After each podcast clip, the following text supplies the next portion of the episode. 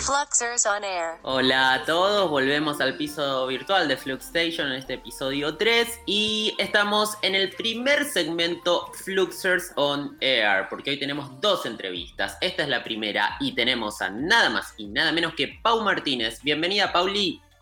Muchas gracias, Mar. Gracias, chicos. ¿Cómo estás? Bien, bien. Contento de que es viernes.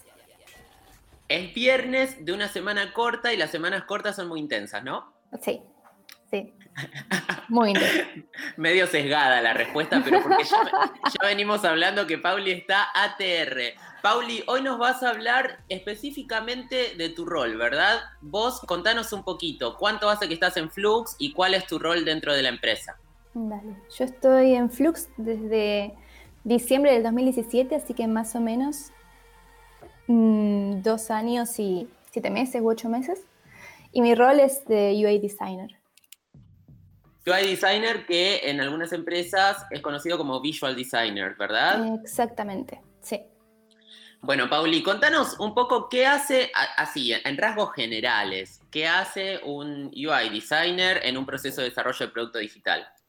Eh, un UI designer mm, básicamente tiene, creo yo, dos instancias muy claves dentro de la experiencia del usuario y una tiene que ver con guiar al usuario a completar sus tareas de manera rápida, o sea, dentro de nuestra app o nuestra web.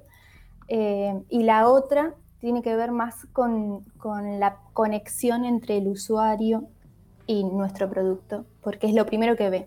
Entonces, es lo que genera la conexión y hace que el usuario sienta eh, confianza en el producto o, o entienda si está hablando con, con un producto de manera relajada o formal o, o seria.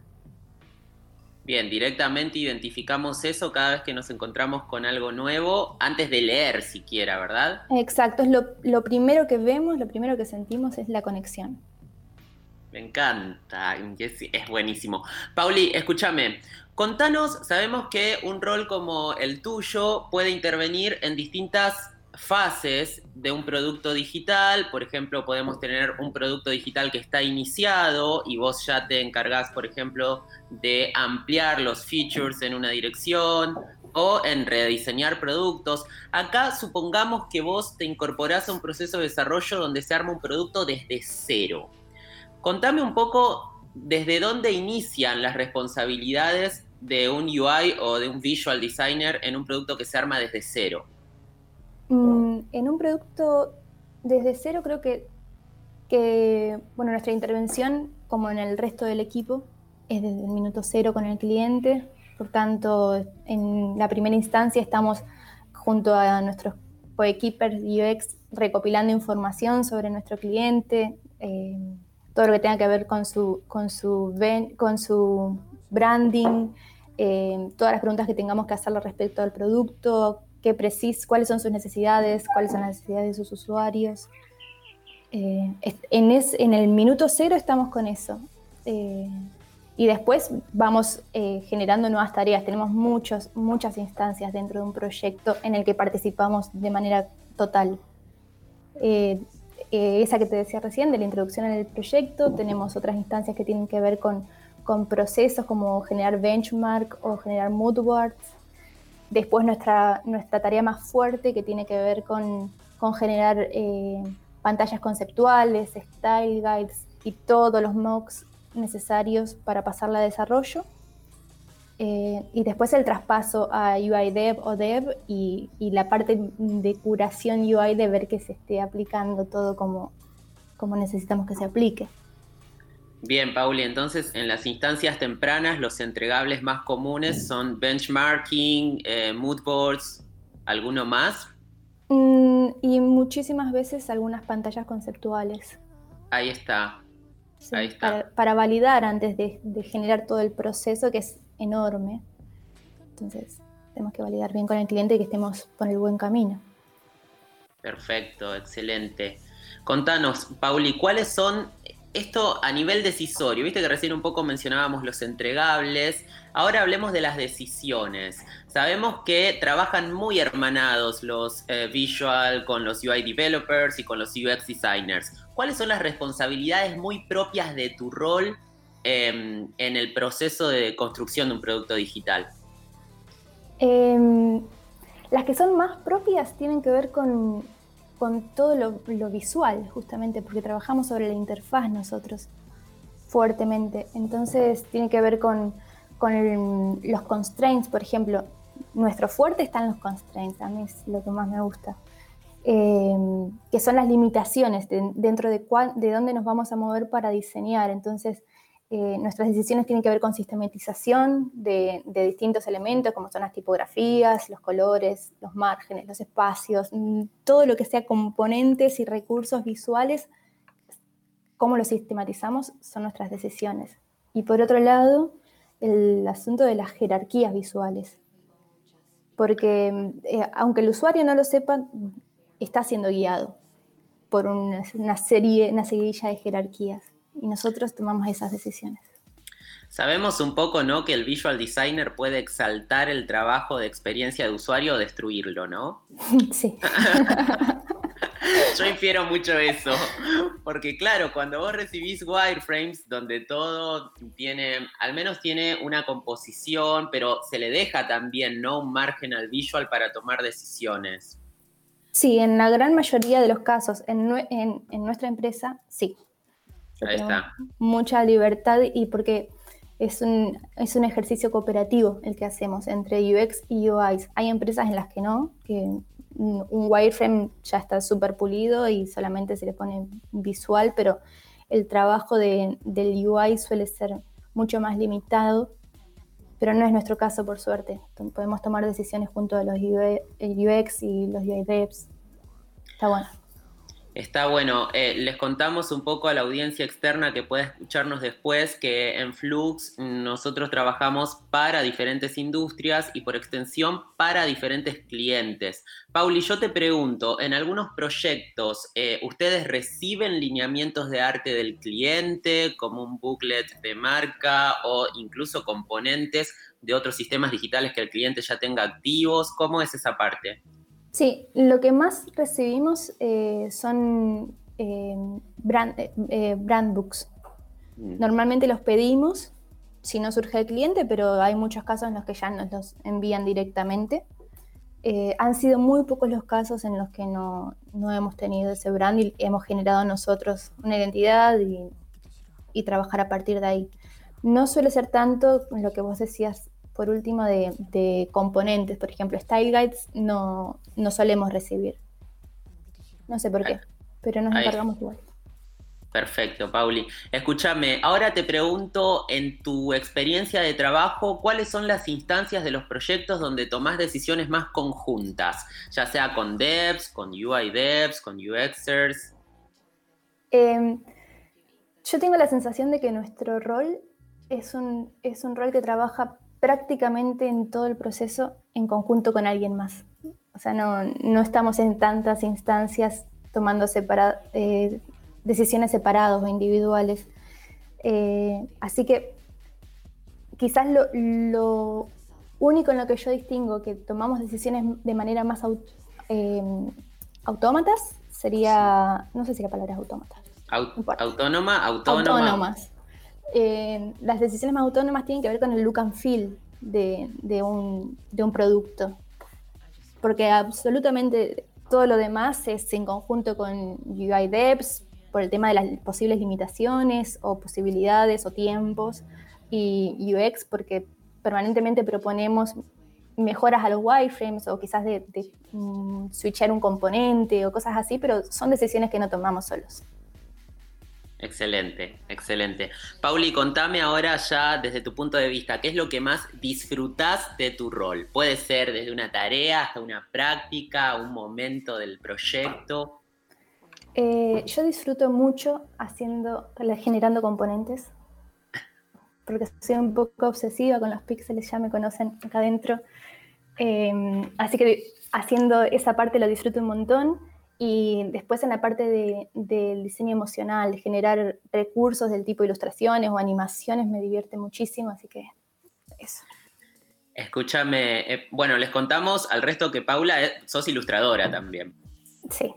alta ilustradora, así que todo ese capital aparece siempre en eh, instancias de producto que lo, que lo merecen, obviamente, como instancias de onboardings, mensajes para generar cercanía.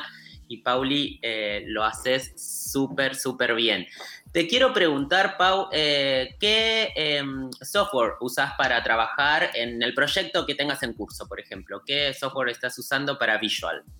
Ahora mismo em, estamos trabajando todos con XD, lo cual implicó que lo aprenda, porque yo trabajaba con Sketch antes, así que hubo ahí un switcheo de programas y es muy interesante ese programa, tiene mucho potencial. XD es de Adobe, ¿no? Sí, es de Adobe. Y se puede, mm, tiene muchas posibilidades técnicas para, para nuestro rol. Bien, perfecto. Vircho, ¿alguna pregunta que le quieras hacer eh, a Pauli? Sí, hola Pauli, ¿cómo estás?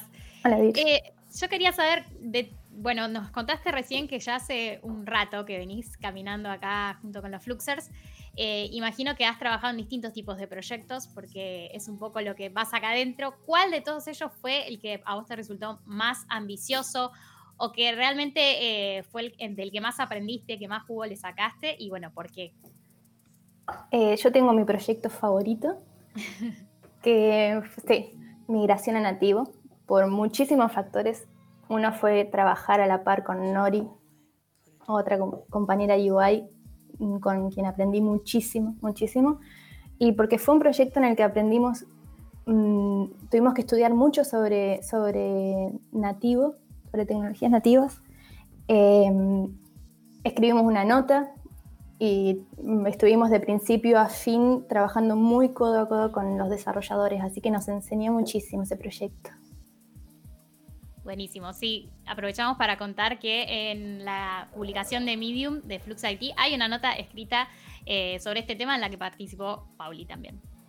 Está buenísima y es una nota también muy técnica, porque algo que buscamos también con esta entrevista es eh, que todos los que están intentando posicionarse como visual designers sepan que hay aristas muy técnicas y metódicas del perfil, ¿verdad, Pauli? Sí, nuestro perfil es súper técnico. Eh, mm, precisamos conocer mucho sobre UX, sobre la experiencia, sobre, sobre comportamientos y esas cosas, pero también precisamos mucho del otro lado, que tiene que ver con herramientas, con patrones, con comportamientos mm, dentro del prototipo. Hay, hay, hay muchos factores técnicos que tenemos que tener en cuenta para trabajar. Excelente. Pauli, la última pregunta que te hacemos es, Sabemos que hoy los talentos intentan posicionarse en alguna arista o alguna especialidad eh, algunos se entusiasman directamente con todas las instancias, sean de UX design visual design. Contanos qué le recomendarías a alguien que se está iniciando como UI designer o como visual designer? ¿Cómo, ¿Cómo debería manejarse para posicionarse dentro de la industria, conseguir sus primeros trabajos? Contá eh, algo que le recomendarías a él o a ella. Ok. Em, creo que le recomendaría leer, leer mucho, sobre todo respecto a patrones de diseño, eh, investigar respecto a limitaciones técnicas, por ejemplo, o librerías, o cómo funciona el diseño UI en mobile respecto a desktop. Eh, básicamente leer mucho sobre eso. Hay muchísima información online y hay muchos libros también, lo cual está bueno. Y después mm, complementarlo con mirar un montón e intentar entender lo que estamos mirando. Creo que una buena práctica para hacer eso es copiar. Copiar lo que estamos viendo para desglosarlo e intentar entender de qué se está componiendo cada, cada situación. Excelente. Pauli, ¿qué pasa con los lugares que son más galerías de portfolio? Sabemos que Dribble tiene una gran masa de diseñadores digitales con ejemplos que son increíbles. ¿De qué manera deberíamos acercarnos a esos ejemplos majestuosos o incluso a construir nuestro propio perfil eh, en Dribble? Eh, Dribble creo que funciona bien a modo de inspiración o para tomar determinados recursos visuales que nos pueden enriquecer mucho el look and feel de nuestro producto, pero muchísimas veces nos muestra ejemplos que no son realizables, o al menos no son fácilmente realizables. Entonces, dentro de, la industria va a ser medio difícil que nos den bola con cosas así. Para mí está bueno complementarlo con, páginas que muestren eh, realmente cómo, se comporta ese componente o, eso que mencionaba antes, patrones de, bueno, una, una, landing, cómo suele funcionar o cosas así. En Rivel también hay muchas, hay muchas buenas prácticas respecto a lo que tiene que ver con lo visual, mm, más estético, pero también detecto muchas malas prácticas, por ejemplo, respecto a la accesibilidad o cosas así, que no, están tenidas en cuenta. es algo para lucirse. Ahí está, y sabemos que en Experience Design los que se deben lucir no necesariamente son los diseñadores, sino que eh, por lo que debemos velar es por una buena experiencia de usuario final. Y es verdad que un poco los, sitios donde uno muestra proyecto y son más galerías bonitas, dejan ver a veces algunas debilidades. Sí, lo que, lo que yo, en mi opinión, funciona mejor y, y creo que se pueden sacar mejores casos respecto a inspiración es en Behance, porque te suelen mostrar el proyecto más desglosado y, todo tiene un porqué. Entonces está más cuidada la experiencia desde ese lado que mostrando solamente un screen, por ejemplo. Bien, excelente. Sí, Behance permite como una narrativa de proyecto donde el diseñador eh, puede, el diseñador o el profesional puede contar las decisiones que tomó y eso te da mucho más contexto, está buenísimo.